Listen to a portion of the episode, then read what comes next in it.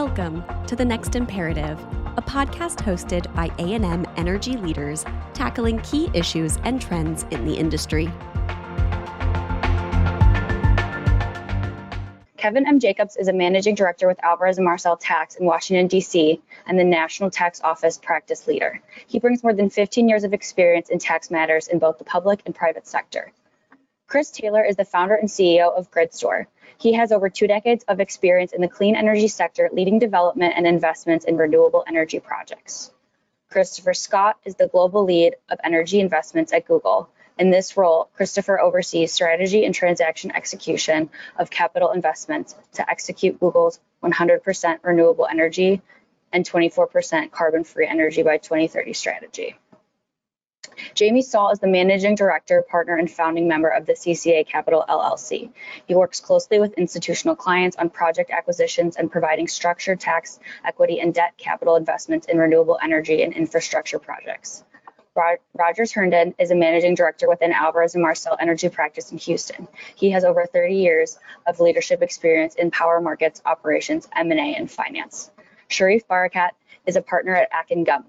He represents clients involved in the acquisition, development, and financing of power generation and infrastructure projects with a particular focus on tax, equity, and finance. And finally, Kevin DeYoung is a lead product manager with Wolters Kluwer Tax and Accounting. He will be showing us today how to find additional answers and resources using CCH Answer Connect. Thank you. Kevin, take it away. Great. Thanks so much. And thanks everyone for spending the time with us. Super excited with the cast of characters that have joined me. If you see just on the slide here, it's a wide range uh, of speakers coming from unique backgrounds. And it's really exciting to hear, even in the panel preps, uh, what's going on in their thoughts. And so just turning to the agenda, we're going to talk about the overview of battery storage industry and then thinking about tax equity investors and what is the historic and current views on that. Um, then turning to lessons learned from the current battery storage projects. And, and this is really a great opportunity to hear the stories from the trenches. It's one thing for someone to say, oh, this is what I think it is. The people on this panel actually can speak uh, to what's going on. Then we're going to turn to how to establish a, a durable corporate investor platform. And then lastly, as always, Kevin DeYoung is going to show us Answer Connect. Um, please feel free to send in your questions and you know we'll do our best to integrate them, but if we're unable to do so, um, we'll, we'll see what we can do as far as addressing your needs. But it is, a, you know, we welcome that feedback. With that, um, Rogers, why don't we go into the overview of the battery storage industry? Yeah, thank you, Kevin. Um, you know, with with us approaching the one year uh, anniversary of the Inflation Reduction Act, we thought it was a good idea to get get a group um, that's been in the trenches, as Kevin says, and talk about two aspects of of that uh, act that are really new. And one is the applicability to standalone battery energy storage assets, and then also transferability. Um, and as we kick this off, I'm going to kick it over to, to Chris uh, to talk about the battery uh, storage uh, space and, and GridStor in particular. I just, you know, I, I, in full full color and full transparency, I've, I've had an opportunity to work very closely with Chris over the, and the team here at GridStor over the last six months from the finance perspective, and uh, and so I really welcome Chris's perspective. And uh, Chris, why don't you just kick us off with uh, just battery, what's different about battery, uh, standalone battery in particular, and the GridStor approach?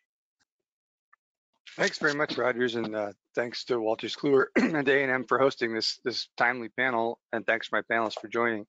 Um, at, at, a high level, I think some of the key differences between battery standalone battery energy storage, which is what my company GridStor does, and say wind or solar, which is where most of the tax equity investment in renewables has gone, and what I spent the past 20 years doing, uh, first of all, is the locations of these sites. When you're building a large wind or solar project, you're by definition somewhere pretty far from town, away from load, where there's hundreds, if not thousands, of, of acres of open space available. One of the unique factors about batteries is its small form form factor. We're able to put these projects. We have a project right now going in in Santa Barbara, California, that'll provide 60 megawatts of capacity on three acres um, in the back of a parking lot. So it unlocks these new opportunities to put load uh, and, and, and resources together in a really unique way. The second piece of it is that storage has a different revenue profile. You've got to factor in how much it costs to charge the battery as well as how much you pay to discharge it. And you can be discharging into a lot of different markets.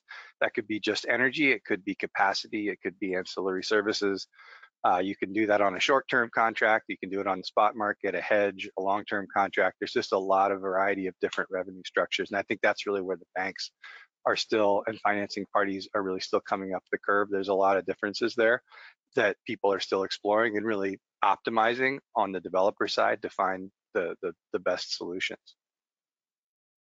Um, I think the other sort of key pieces that at least the reason we see this is so important is that um, as someone who's been trying to build wind and solar on the grid for the last 20 years, we've sort of hit a point where we need to bring flexible resources along with those intermittent renewable generating resources to be able to keep the grid uh, online and storage is really can be built quickly and it really handles the the inter day intraday volatility of wind and solar quite well and can really allow us to put more wind and solar on the grid and reduce emissions in a meaningful way during peak times.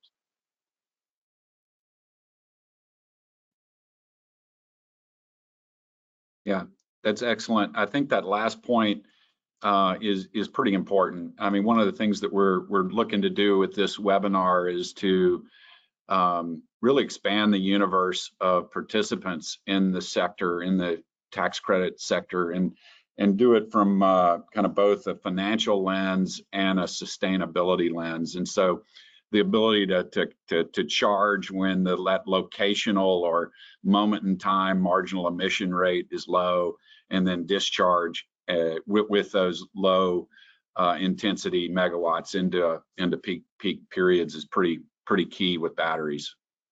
And what we're finding is that in the biggest, in the markets where batteries are have the highest penetration thus far, which is uh, CAISO and ERCOT or California and Texas, those two states, um, we've done the analysis and, and the places at least where our existing and proposed batteries are, the backcast in terms of what would that emissions profile look like, you're overwhelmingly charging in hours when uh, fossil intensity is high. That's when prices um, it, when fossil intensity is low. That's when prices are low is when it's coming from wind and solar, right? So we're almost, even if we're just chasing the price signal, we're mostly going to be charging when wind and solar is dominant on the grid and discharging when gas is dominant on the grid. So um, there's exceptions to that, but by and large, that's the pattern. And you can optimize that, of course, for carbon, for revenue, for whatever you want. And that's something that people like Christopher's company might be looking at is how can you how can you dial that in to address a, a carbon goal as well as a financial uh, goal.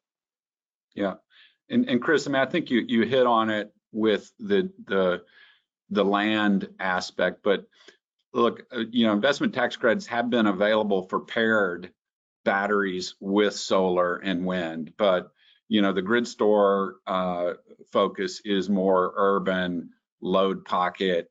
I mean, we're talking LA Basin, we're we're talking you know, city of Houston type type uh, locations, right? Yeah, I think that's that's really what's unique here. Is in, in many cases we're coming into places where they're facing fossil retirements due to air quality or other issues in these urban areas, and these are you know, in many cases old generating units, and it's really difficult to put something new in the middle of LA or in the middle of Houston. Uh, battery, however, has no emissions, very little traffic. It's pretty straightforward. We just need a. Some of ours are on brown fields. Quite a few of our sites are on things like gravel pits, you know, boat storage lots, places that are very low value pieces of land where there's no environmental impacts and it's literally in the middle of the city. Because all you need for a battery storage project is flat land and a path to interconnect. Like this, the site specific requirements are almost nil. Um, so you can really put these things uh, where it makes the most sense for the grid, which avoids all the transmission upgrades. That's the other piece I didn't really talk about. I think the biggest constraint for everybody, wind, solar, fossil and storage is getting on the grid and interconnection and transmission. And we think that by adding more uh, uh, storage in the right places, you can actually build more wind and solar without building new transmission because you're helping solve some of those reliability issues in the urban pockets where it's very hard to build transmission. Trying to build a new 230 kV line into Houston or into LA or into Santa Barbara is very close to impossible today. And so this is a way to help get around and hopefully deploy more renewables. Yeah, I think, you know, with that, anytime you get closer to density, urban density permitting is more challenging, but but it's kind of a trade-off, right? It's it's while while it's more challenging, it's it's uh, you know much bigger focus. It's also sort of your competitive, uh, you know, it's it's the competitive defense uh, in a sense that once once you're in, um, you know, it's it's it's a high value proposition getting close to that load. That's certainly what we think. I mean, we don't see these are these are areas that are going to continue to experience load growth, or at least not any reduction in load in these dense urban areas. And it's not going to get easier to site transmission or generation there. So, you know, in our sort of ideal world is a place where you're on the on the edge of load on the in the direction of new intermittent renewables, where that clean energy at peak times is trying to get into the city and gets blocked due to transmission constraints, we can absorb that energy, relieve that constraint, and then discharge it later um, when the renewables aren't aren't available. That's kind of our optimal scenario. And what that really comes down to, the which makes it interesting, is how do you what's the right commercial structure to do that? We personally think, you know, our view is volatility is going to go up if you keep adding more intermittent generation with effectively zero marginal cost. It's hard to see how volatility in the in the near term doesn't go up. And so we'd like to keep that merchant exposure to some degree and trying to figure out the sweet spot with financing parties of what's the right level of contractedness to, to make up a word. what share of your revenues need to be contracted versus uh, merchant exposed is, is something I think that's the, a big learning point. The technology I should have mentioned doesn't seem to be the big issue for, for batteries. You got to remember these are the same things that are driving you on a Tesla or a Bolt as I do. Like that's what's in your car. You're driving around with the same kind of batteries uh, that are in these systems. So that's not the issue that that's challenging. It's really the revenue structure and the newness of those. Excellent. Yeah, Kevin, um, do we have a do we have a polling question? So our first polling question, and again, please answer the polling question so that way you can receive your CPE certificate. Uh, have you invested in battery storage projects? Uh, yes, no, or no, but we're considering it. And I guess Rogers, while they're answering that question, do we want to start discussing an overview of the participants in the tax credit markets? Yeah, Kevin, that would be great. Um, so this, you know, this would be very well suited for Jamie, um, you and Christopher to hit this one. Um, if you could just give the, the audience an overview of historical participants in the tax credit market um, and, and kind of think about that historical what we've seen over the last year and um, where we see this market going, um, especially with respect to you know, the new opportunities that transferability brings to the market. So Jamie? Sure. No, no, thank you. And, and thanks for, for Wolters Kluwer and for Alvarez and Marsal for inviting us. So I think, I mean, historically, as people may know, um, the market's really been supported by kind of two pools of investors. Um, you know, they're either financial investors that view this as kind of an extension of a financing, project financing. Those are the large money center banks, regional banks, and folks that kind of view it as another, you know, form of financing that they deploy as a as a service, but also as an asset class. And then there's the tax credit investors who really view this more as a tax credit acquisition vehicle, um, you know, and just another opportunity set beyond other available tax credits in the market. Um, and that's been historically the two groups that have, have provided financing to the space, um, primarily with solar and, and wind and more recently with storage. I think uh, over the last two years, you've seen kind of an evolution of, of new investors coming in with a variety of different strategies, um, whether it be to expand their opportunity set within the tax credit investments to include other assets, or to expand the universe of options or alternative strategies to support their ESG goals, like folks like Google are doing you know, the tax investment or tax credit investments have become a, a broader tool than just a project financing for banks to, to pursue. Um, because there are other attachment points they provide to these projects and then also other attributes that they may be able to acquire to hit different objectives, particularly on their sustainability goals. So that's really been a, um, you know, a, a, strong draw for a lot of new investors, particularly corporates, uh, to come into the space to provide tax equity.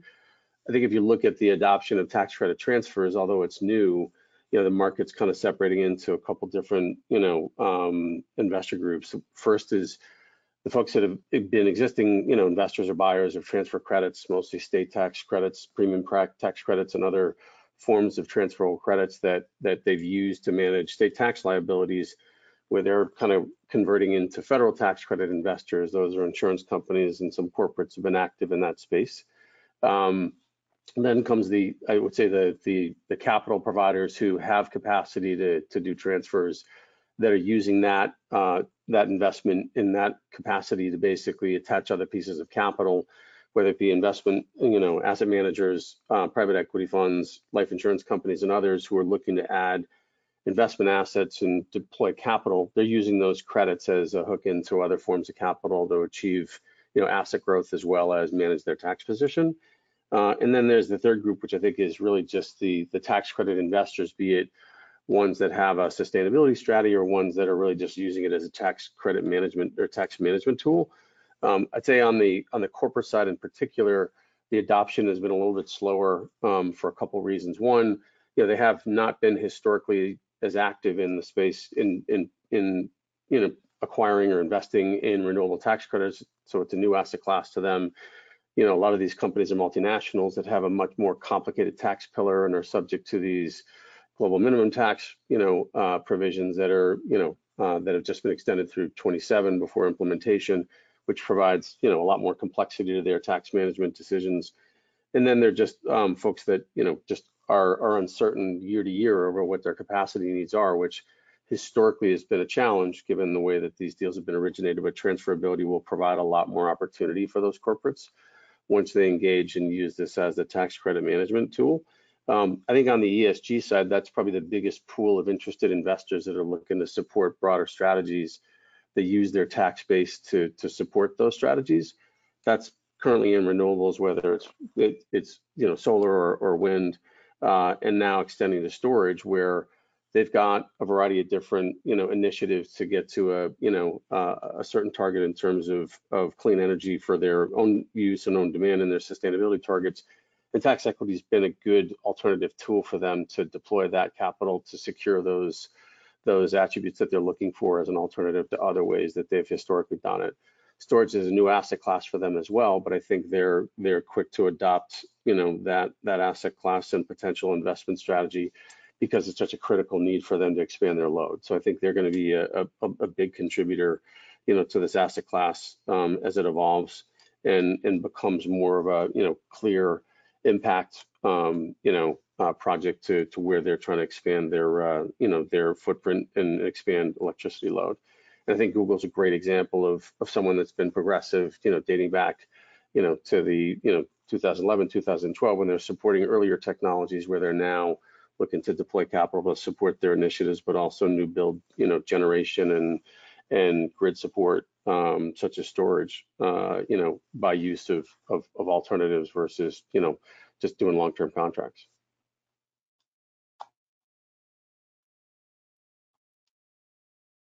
Christopher, um, speaking of Google, I mean, why don't you just uh, give us an overview of Google's, you know, foray into tax equity and pivot to batteries? Yeah, absolutely. And, and thanks for inviting us to this panel. Um, it's good to be here with my esteemed colleagues. But I, I, I, do think Google has sort of a unique perch in that, you know, as, as Jamie alluded to, we've been an active investor for upwards of a decade, but we've, we've sort of followed that arc of investor profile over time that, that Jamie alluded to. Um, so the objectives of our investment activity have, have really changed over time. So I would say there's been sort of two generations of, of investment activity at, at Google. The, the generation one was that historic where that concluded around 2016. And I, would say that phase is where our investment activity was really justified under, call it a risk adjusted return set of principles. And for reasons I can get into later, that approach, you know, probably was destined to have a, an expiration date. But now we're in sort of generation two of, of investing, which is notably more driven by our sustainability objectives. So you know, the way we effectuate those those sustainability outcomes is really by tying our capital to securing the environmental attributes of the projects that we invest in. So it's it's it's always you're always going to hear me say it's like the combination of tax equity plus the RECs that are that are connected to those assets, which underlie our our underwriting rationale really. Um, so the reason I give that backdrop is just that I, I, think over time we've assumed a couple of different investor profiles that, that Jamie described, and then I think as we look forward, it does feel like um, tax credit transferability opens up a new an interesting opportunity for Google to like really activate that future state of investor that that Jamie discussed. I can see on you know the sell side of, of tax credits, I can see Google continuing to execute like highly structured transactions and securing the RECs attached to those investments, and then perhaps you know keeping the RECs but transferring the credits to other emerging corporate investors that you know are financially motivated, for instance. Um, I can also see an opportunity for Google to transfer both the credits and the RECs to corporates and maybe our supply chain family, which will then have the knock-on effect of, you know, reducing our scope three emissions. So I think there's a number of different opportunities for engage that future state of, of investor. And then I think um, when we look at transferability, it also allows us, you know, the ability to manage our portfolio dynamically from a risk standpoint, which is which is also intriguing as well. Yeah, you know, I think when when I when I step back and I think about Google, I mean, you know, you you're, you also are a piece of the demand growth that we're seeing. You know, the power consumption, um, and so you're on the tip of that spear as well. So, you know, stepping into markets, uh, enabling batteries. Um, do you, do you think about it kind of that way? Like, look, you're stepping into a new region, you're expanding a data center. Um, what type of generation is it that you're really going to be using to to to power that demand? Do you think about that as well? Yeah, we do, and we have a, a particular lens on um, how we might invest in batteries. But I think, like before I get into that, probably it, makes sense to um, paint the picture of why we invest tax equity as um, as a critical tool to, like you said, to complement our our energy offtake um, business as well. So one of my treasury colleagues um, that was around during generation one of investing, he often says that you know Google's corporate valuation is not rewarded by our investment acumen or the outperformance of our investment portfolio. And, and, that kind of really resonated for me because it started to color in for me like why generation one of investing like had that shelf life, namely that it wasn't tied to our, our core business. And now, since our investing activity really revolves around our sustainability objectives, um, it, it's viewed as more core to like how our customers and our investors expect um, our operations to, to, to work. So um, you kind of alluded to this. We, we buy energy, um, uh, you know, that's been a, a, consistent business for us over the last decade. Um, and our energy buying activities related to um, our sustainability objectives around 24 7 carbon free energy. Um, effectively, that just says that we're, we're going to buy, you know, carbon-free energy 24 hours a day, you know, seven days a week, and that's a really hard, ambitious target. Um, but suffice it to say, we're an active tax equity investor today because um, we know that we're not going to have any chance of achieving that 24/7 objective unless uh, we leverage every tool that we have in our toolkit, including, you know, energy offtake, including you know, investing capital to secure RECs, including new technologies. It, it, it includes a whole gambit of, of activities. But when we look at battery storage, like what I'm considering is, you know, when I think about where we deploy Google's capital, um, I'm likely going to interface with like a grid store or a company like GridStor um, to first ask how that battery can advance our 24/7 carbon-free energy on the grid. Um, if by chance the way that that battery is operated, you know, can time shift carbon-free energy into hours when Google needs it the most on the grid, um, then it might make sense for Google to say invest in that battery over investing in an incremental solar wind PPA in any given market, right? Um, so that carbon-free energy component, it re really becomes like the critical um, piece to how I evidence the business case for for that investment into batteries and and and then to maybe influencing the way like GridStor operates those batteries um, at the end of the day. And, and, that's also maybe a reason why like a, a, company like GridStor, Chris, may interface with me as an investor slightly different than you know a purely financial investor because I'm going to be asking probably different questions and have a different view of the outcomes I want from from that system. It, it, it's interesting. I mean, a lot of the corporates that are out there have different objectives, or they have different exposure, you know, to to either on the demand side, you know, or on the supply side, you know, the complexities of of how the the energy markets operate today and how storage really plays a critical part of it. Um, and, and investing in these projects and providing meaningful financial of itself impact investing because it is a scarce resource. And I think the transferability gives these companies more flexibility to shape, as Christopher said, the narrative, but also the product to address the need in different asset classes that they otherwise may be on the other side of the fence as a bilateral off-taker, or may not be able to provide as much, you know, of a differentiating product on, just given the characteristic of, of the asset. So, you know, I think the key is to be able to kind of take the demand side from a tax credit perspective, but then leverage it to deploy it in ways that kind of fit their needs in other in other areas than just say they're using it as just a pure tax credit management tool. Right? And I think that's what storage and other, other other assets within the renewable space really provide, whether it's scope two, scope three emissions, or just basically, you know, building out, you know, flexible capacity in areas where you expect to build load in the future. So um, it's it's a different product than it's historically been. It's just a financing by virtue of the huge need for storage and other other you know components of the renewable energy you know market that lack financing that you know are are really looking to the transfer market to capitalize on that that availability of of, of additional tax credit capacity. Jamie, um, you know, standalone battery storage is sort of a, a new asset class, if you will, in, in, in this renewable energy transition build out. Are you, you know, it's it seems like it's a it's a easy call it I'll, I'll say easy first step to cozy up to this asset class to really learn how it operates as is a participant in the transfer. And I'm thinking like, you know, marketing and trading shops that really want more and more exposure to the volatility play here. Um, have you seen have you seen uh, tax equity buyers, you know, sniff around from that perspective of of hey, it's kind of a low risk way to get smart around this asset class? Yeah, there are definitely firms that have the capacity to either trade around it or enter into bilateral or derivative contracts that are looking at the tax equity investment as a tie-in to the space. I think there are others that are looking to make investments in the asset generally, you know, as an equity investor that are looking at tax credit transfers as an access point to do that. All of which is is to attach in some way or learn from you know, the dispatch and, and the operations of these assets, given their, their, you know, kind of relative infancy, you know, versus other asset classes to kind of determine, you know, where they want to play, but also how they're, how they're utilized and, and, you know, what the, what the overall profile is. So I think as the market expands, you know, it's a, it's a great asset class to pursue tax credit transfers because it's really not going to be as competitive, you know, in the tax equity space because of the characteristic cash flows and revenue offtake agreements, as Chris said. And I think people still are trying to get their arms around the technology.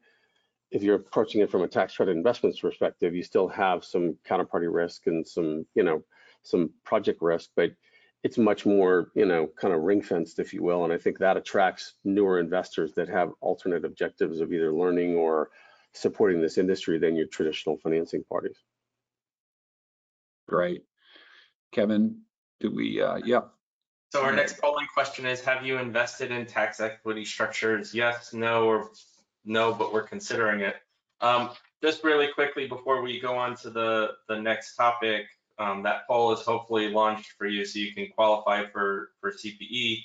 Um, I would be remiss if I didn't highlight a few of the topics that were just raised um, that we've talked about before. First is obviously ESG and the role, you know, tax tax credits have played in ESG and, and the ability to invest, um, as well as the transferability of credits. This is something obviously we've been focusing on in our discussions regarding the implications for Pillar 2 and the corporate alternative minimum tax. And so this is, you know, just a part of those conversations. Um, we did get a few questions um, with regards to the tax consequences. And just to note, as part of the IRA, um, utilities are able to elect out of the ITC normalization requirements, um, provided that the election isn't prohibited by any state or regulatory authority. So that's something that, you know, on a jurisdiction by jurisdiction uh, basis you need to do. And there was also a question with regards to um, IRS audits of the credits and does investing in, in structures that allocate the credits um, impact uh, audit risk. And I would say, obviously, as with any credits, the IRS is mindful of, of structures that are used to share them. This is not any different uh, than any of the other credits. And so, you know, the concerns I think that apply to generally credit partnerships or other investment structures are, are applicable here, but there's nothing that immediately jumps off the page as far as saying, oh, what you're doing here um, is going to be different than, than anything else. Um, with that, I guess, Rogers, if, if we want to go to the current lessons and, and what we've seen in the trenches. Yeah, thank you, Kevin. Um, and so, yeah, th this will be a great one for um, Sharriff, Chris, Jamie. Just to, you know, we, are one year in, as we mentioned. I think the, the idea, one of the ideas around transferability was to um, create more access to corporate buyers, uh, kind of an easier way, simpler way. Um, and um, you know, I'm not sure, you know, like like I guess with most things there are growing pains. Um, so I'd like to get some perspective on how the market has evolved, where we are um, in in that sort of growing process, and where you see it going. Let's say a year from now. Um, maybe I'll start with Sharriff. Um, give me a little perspective from from your end. You're you're you're seeing a lot of these transactions come to market. Yeah, that's right. Thanks, Rogers. So the the transferability, I think it is doing what it was intended to do, which is it is bringing in more tax capacity to the market and it's bringing in new entrants to the market. I think one important piece to focus on or, or to appreciate is that um, it's also unlocking tax capacity from existing participants who were otherwise unwilling to make an equity investment, which is what tax equity has to be in certain types of asset classes. Those same participants may be willing to provide a commitment to purchase tax credits from a project, but they're not necessarily willing to make an equity investment in that project. So it's both unlocking new participants, new corporates who are coming into the space, and then also kind of unlocking the project set um, that's investable and uh, that, that tax credits can be purchased from by existing participants.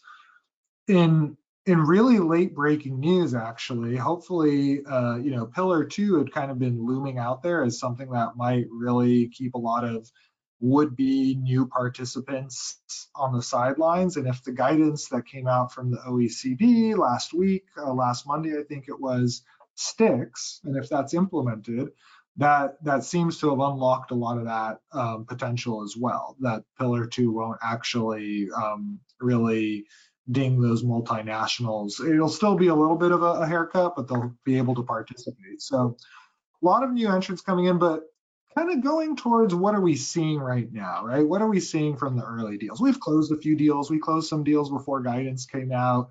Um, you know, we have deals in the works right now, and and it's interesting because there's ways that these deals are as simple as everyone wants them to be, right? There's a hope that tax credit transferability is more simple, not just tax equity is brain damage. You know, that's the word everybody loves to use for it, right? You have to figure out the partnership stuff. You have to underwrite a power plant.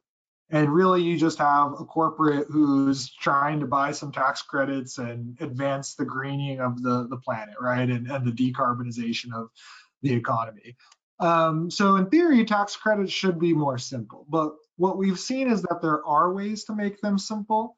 Those ways do not necessarily uh, work for project developers to unlock the construction capital that they need to build the project, right? So you could have somebody who comes along and says, I will buy production tax credits only after they're generated and, and there's very little risk to them. Well, the sponsor then still needs to go find a way to raise money against that commitment. Then you have to look at the bankability of that commitment and the exceptions and whatnot. And what we're seeing also from people uh, you know, both new entrants and existing entrants is that they got a lot of protections in the tax equity world, right? Tax equity was super, super senior, and they're not exactly keen to let those go right away. So, for example, the one that I can give is that if you're a tax equity investor and something goes wrong in the project, you're you're in the dist- the cash flow distribution waterfall for that project. And tax equity investors have become very accustomed to if something goes wrong, I can start sweeping the cash flow from the project to make myself whole. Well, guess what? When you're a tax credit buyer, you're not in the waterfall. You're not an equity investor. You don't have a claim to project cash flow. And so, well, I've seen our uh, new entrants, existing entrants who are learning what tax equity was, they say, well, that sounded great. I want to replicate that.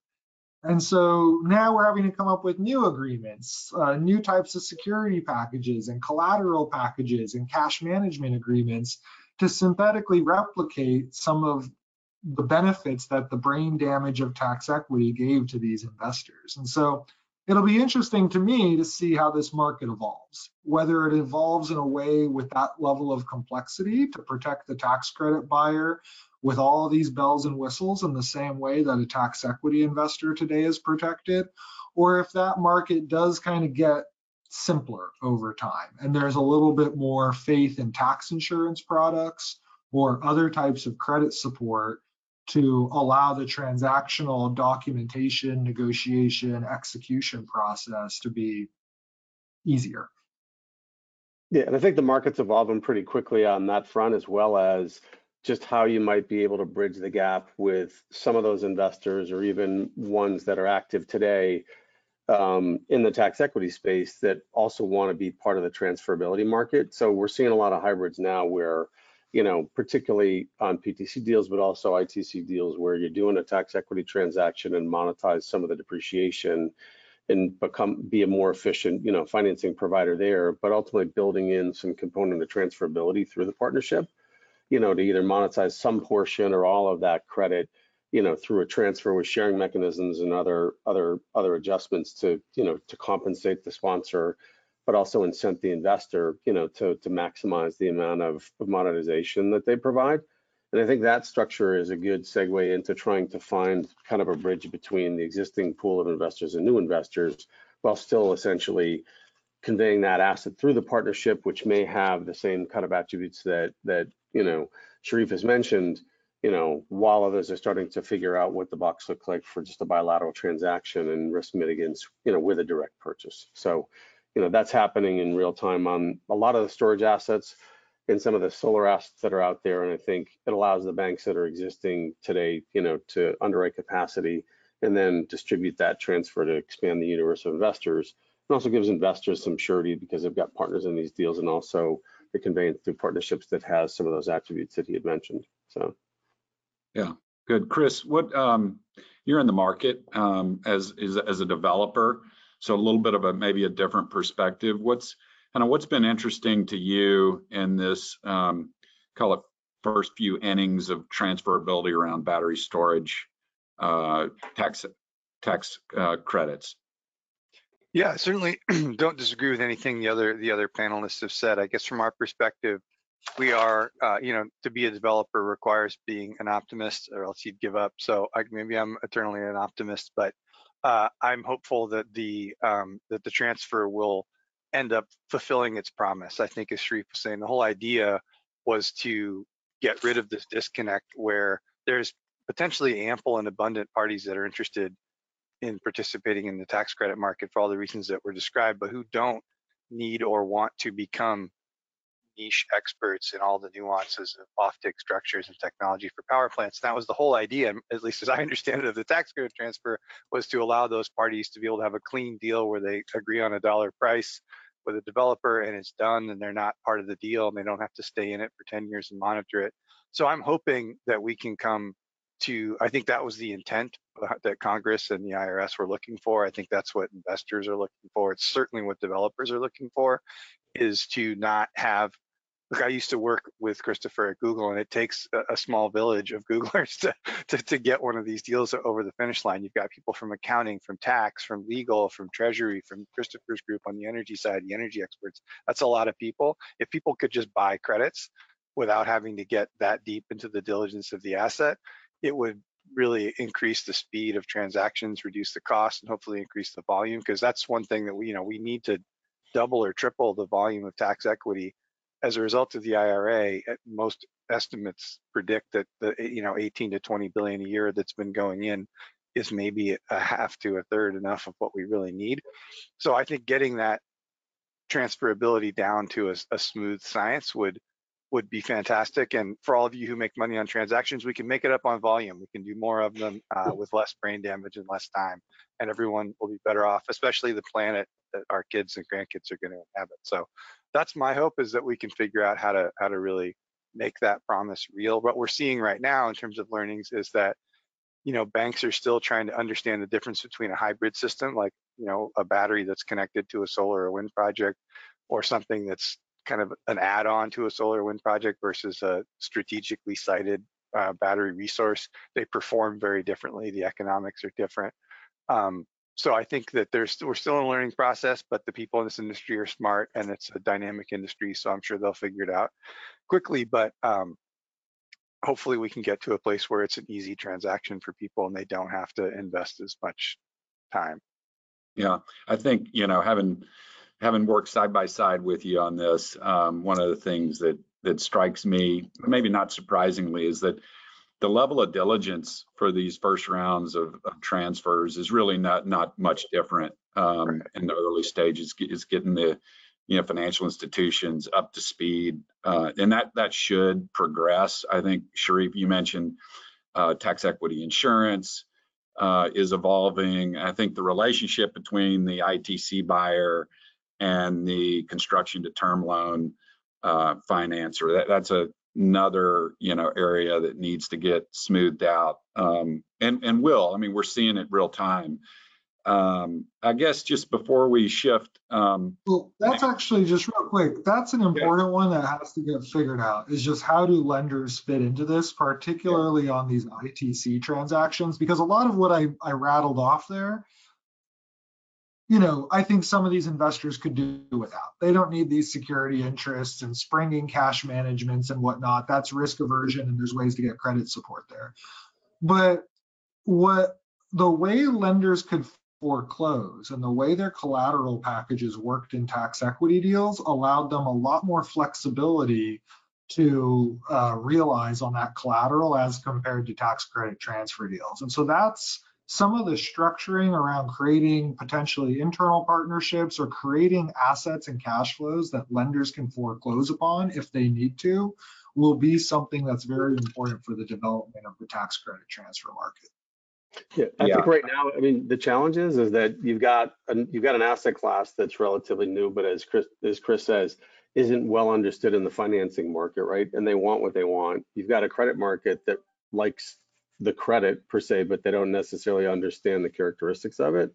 And then you've got all these legacy structures that may or may not work for that transfer as a standalone. So I think the market's trying to figure it out quickly because they they want the demand to be there on the on the investor side. It has to be, right? I think particularly for new builds, you know, like storage and and, and renewables, you know, that that group has to be attended to so they can have homogenous type product. And then from there, really just accommodating the other financing parties that have to fill that gap that that needs to be filled for these things to be financed. So I think that's happening in real time. It's just not happening as quickly as the pipeline coming into the market looking for financing is. But I think it, it will, you know, relatively quickly once the, the, the corporate market in particular, you know, kind of gets their arms around how they want to transact. Right now, it's not really as formative as it as it should be because they're really not used to acquiring credits like this, right? But I think that's happening fairly quickly to, to figure that out. And I think as Google has shown it, particularly where you have more strategic investors like, you know, Google and other corporates that want to do things beyond just buy the credit, that's going to drive the process more quickly, right? Because they have a, you know, an additional objective beyond just the credit.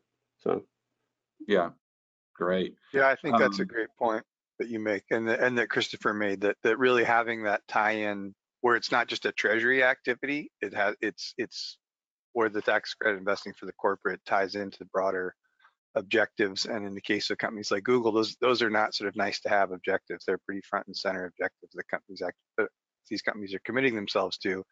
And tax is another tool in the toolkit for, as as Christopher said, it's a pretty challenging uh, goals that they've set, but they're goals that we all need to meet for humanity to survive. And so this is, in my opinion, fairly low hanging fruit of another way to to get more progress quickly. It's just a it's a learning process, but on the total spectrum of risk and cost, it's low. Yeah. Excellent. Kevin?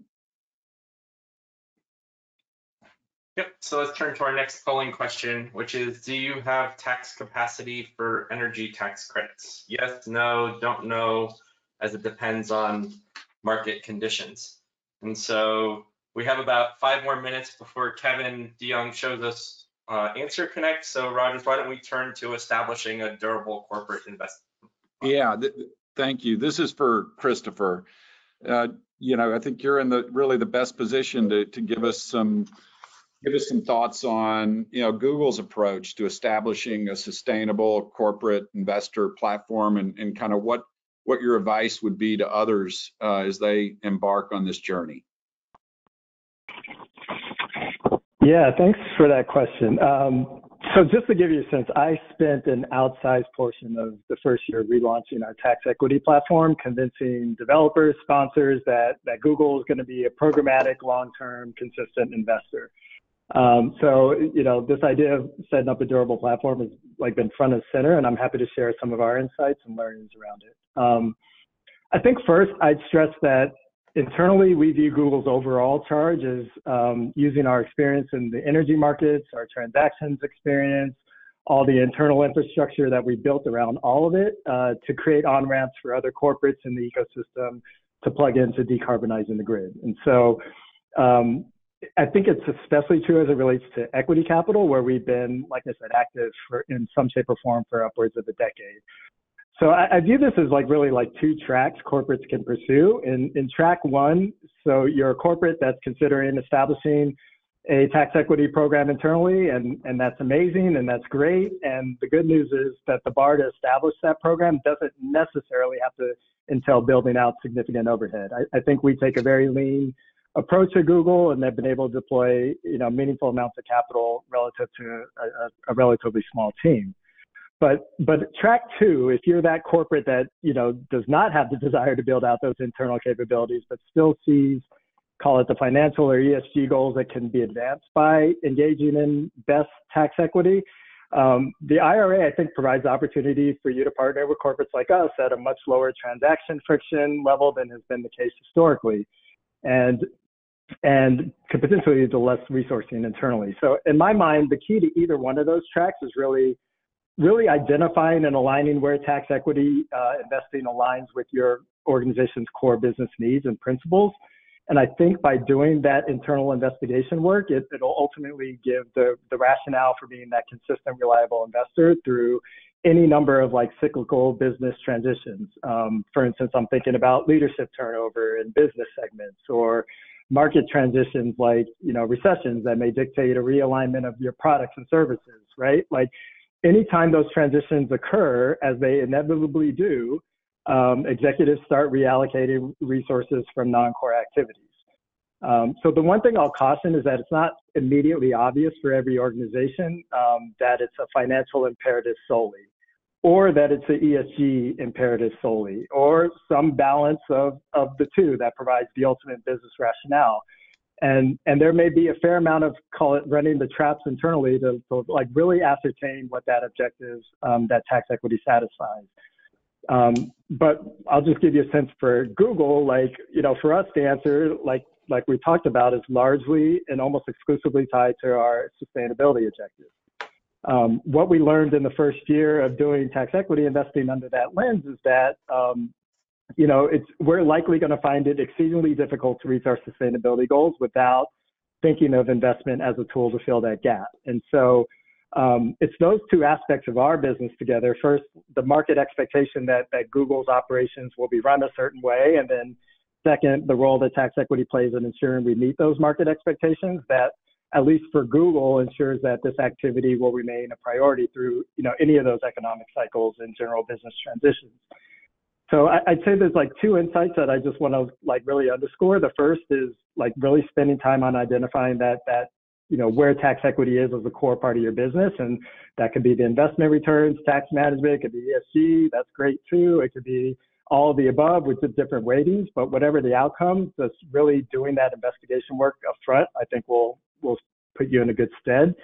And then the insight too is that, um, you know, once you're armed with that knowledge of what your critical business um, objective is, then aligning your org structure to that. So for Google, what that means is that our energy team, which is where I sit, takes the lead at identifying and underwriting the business rationale for every investment we are proposing. Our treasury colleagues are still deeply engaged, obviously, in the financial underwriting of the investment, but the business case for investing resides in non-financial objectives. So we aligned our org structure, you know, within it, within the energy team to be the tip of that spear. Um, so that's all to give you a flavor of like how we we think about um, this at Google and how we figured it out to be durable. You know, I, I appreciate that not all organizations are going to look like Google in this regard, but I think the potential of the IRA um, is really to grease the wheels for corporates to play a bigger role um, going forward, and that then has historically been the case. So if Google can facilitate that growth of that ecosystem, that's that's probably a role that we're we're keenly interested to play. That's This- excellent. exceptionally helpful. Um, I greatly appreciate all of my panelists joining me. Um, I guess Kevin DeYoung, if, if you're able to now show us what we can learn on Answer Connect, what should we know about the energy credits and, and take it from there. But again, if anyone has questions for the panelists, please continue to submit them in the platform. Um, we'll, we'll do the best we can to, to address them. Thank you so much, everyone. All right, everyone, Thank thank you. you so much. That was uh, great information to be covered in 55 minutes. A lot of information there. Thanks so much uh, from Wolters Kluwer especially. Uh, in the next couple of minutes, I'm just going to take a, a walk through CCH Answer, Connect our tax research platform, and really just give a very high level overview how you can begin to use this tool to begin to understand the implications from the tax credit standpoint of, of, of everything we've heard and talked about today. So we're going to actually just jump in real quickly here um, on CCH Answer Connect, and we're going to do a quick search um, on uh, the business energy as we begin here. And we're going to hop into a tax topic. Um, this is going to give us that high level overview regarding many of the credits and information that we heard about during today's presentation. And this is going to give you, if you're not overly familiar, what was involved in the IRA and what happened with this and how we can begin to take advantage of some of these credits that are out there as they relate to sustainable en- energy specifically. And these topic pages are going to link you into other areas within the system, whether it's code sections, regulations, uh, there's been some previous cases that are coming back and being reheard regarding this, private letter rulings that have come out. We're going to give you information and access to all that content as you work through the process of better understanding the issues. This topic page will then take us through, for example, some of the uh, subsidized finding and sections under um, 1603 grants. Um, if there's any credits in lieu of other credits that are out there, we're going to walk you through that. The editors have then actually pulled together deeper dives into subcategories within the energy tax credit area. So you'll be able to go into qualifying energy properties, beginning of construction for business energy credit pro property. We heard a little bit about that as we went through this past uh, th this presentation. Again, from the tax standpoint, we want to be able to drive you to that content as quickly as we can. One of the things our editorial team has also done is put together what we call client impact events. And this is where the editors take a deeper dive into specific areas regarding this topic, the timeline of availability of the information, additional key primary sources that are out there that you also may need to review. There's communication tools, client letters um, to be able to use as you go through this process. We're also then going to drive you directly into that code section um, so you can dive into what the actual code says. And we're going to take a look at this here in a minute or two as we continue walking through this page as well. We talked about client letters. So if you need to communicate this out, if they're smart charts, you want to see some comparisons from the federal provision into the state provisions. Um, what are states doing in response to the federal law currently? Um, many states are beginning to legislate on this, while many of them have nothing in place currently. So there's a lot of information, a lot of background research that you can do regarding not only the federal provisions, but the state in which the activity is going to take place. Um, with all of our services, we are going to be putting a great deal of news out there, smart charts, forms, and instructions as well. I'm going to scroll back up here to my key primary source and walk you a little bit how we've presented the tax research workflow as it relates to the specific code sections related to this issue. What you're going to see here is a tabular view that we've we've named our 360 view, giving you that full view to all contents related to code section 48 at the federal level. You've got the entire IRC. Any regulations that are out there now have also been posted directly to this code site within this 360 view. You're not having to jump around, whether it's in different websites or tax research publications to find all of that information.